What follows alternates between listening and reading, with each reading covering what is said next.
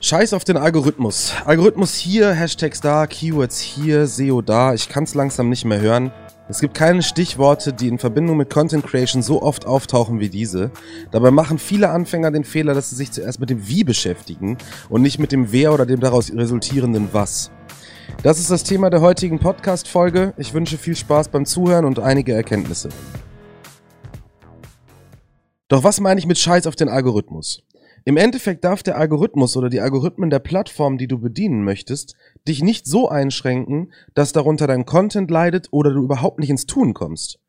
Was bringt es dir, alles zu recherchieren und dich sofort mit den Schwierigkeiten zu beschäftigen, bevor du überhaupt mal angefangen hast? Viele Leute sagen, ja, ich muss das alles planen und ich muss vorher gucken, welche Hashtags gut performen oder was die Großen der Szene machen. Ja, grundsätzlich ist das richtig und natürlich platziert man den Content natürlich so, dass ihn jeder sieht. Aber man sollte diese ganze Planungsphase und Recherche einfach nicht übertreiben.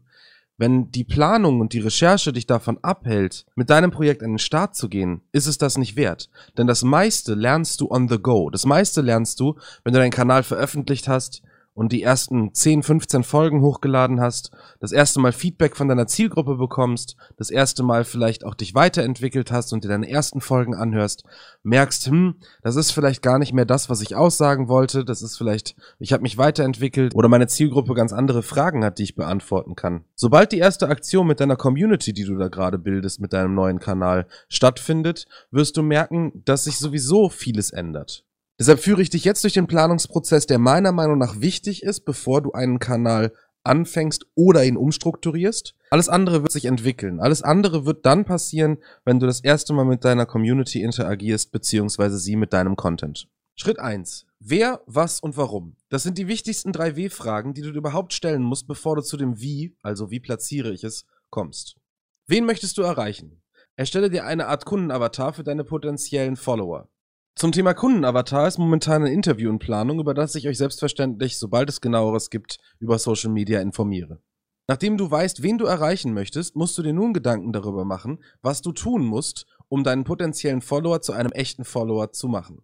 Ergo, welchen Mehrwert muss ich dem potenziellen Follower bieten, um ihn von meiner Kompetenz zu überzeugen und an mich und meine Kanäle zu binden? Danach stelle ich mir immer die Frage, warum mache ich das? Was ist der tiefere Sinn davon? Möchte ich mit diesem Projekt Kunden generieren? Möchte ich mit diesem Projekt Bekanntheit generieren? Möchte ich eine Marke etablieren? Möchte ich den Umsatz steigern? Was ist der Plan dafür? Wenn du diese drei Fragen beantwortet hast, ist es eine Leichtigkeit, danach den Content anzupassen. Schritt Nummer zwei. Wenn ihr jetzt gerade euer Konzept erstellt und euren Content plant, seid euch darüber bewusst, dass es genau zwei Arten von Content gibt, die momentan gut funktionieren.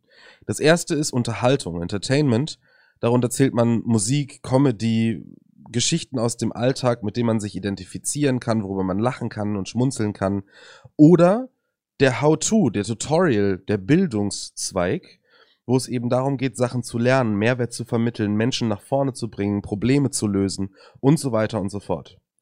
Entscheide dich für eine dieser beiden Richtungen und schon bist du einen großen Schritt weiter, weil du weißt, was erwarten Menschen von dem Content, den du produzierst, hochlädst und platzierst. Schritt Nummer drei, kontrolliere und teste dein Equipment. Lasse dich dabei aber nicht davon abschrecken, wenn du nicht die neueste und teuerste Technik besitzt. Es gibt von Gary Vaynerchuk diesen Spruch, dass die große Rede von Martin Luther King auch nicht in HD war und Menschen sich immer noch täglich davon inspirieren lassen. Im Endeffekt ist es natürlich wichtig, dass die Qualität ausreichend gut ist, damit Menschen deinen Content gerne konsumieren.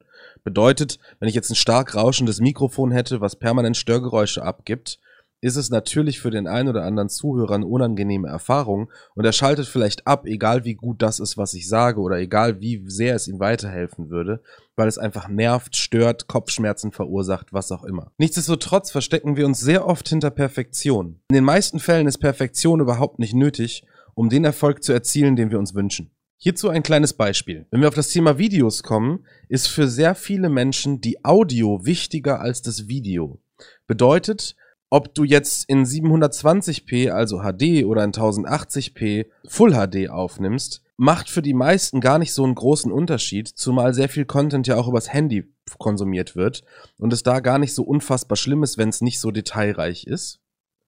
Wenn allerdings die Audio, die man oft mit Kopfhörern hört, während man unter Menschen ist, oder auch über gute Lautsprecher hört, wenn man zu Hause ist, Wenn da Störgeräusche drin sind, die so stark sind, dass es den Zuschauer abschreckt, sollte man daran was ändern.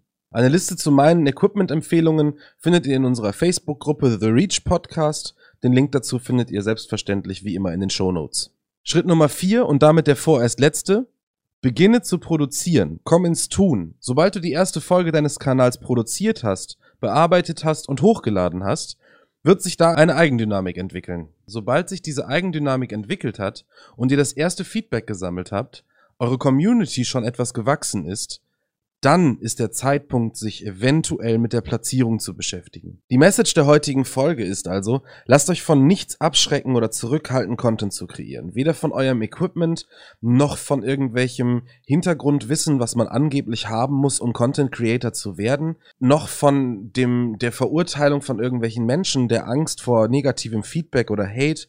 Dazu habe ich ein tolles Interview geführt mit Sabrina von Sabrinas Diary. Das Interview kann ich jedem empfehlen, der zweifelt daran, ob es sich lohnt, in die Öffentlichkeit zu gehen mit seinem Thema. Lasst euch also von nichts aufhalten, von nichts abschrecken, denn das Ziel ist ja ein ganz großes. Das Ziel ist, eure Message in die Öffentlichkeit zu tragen.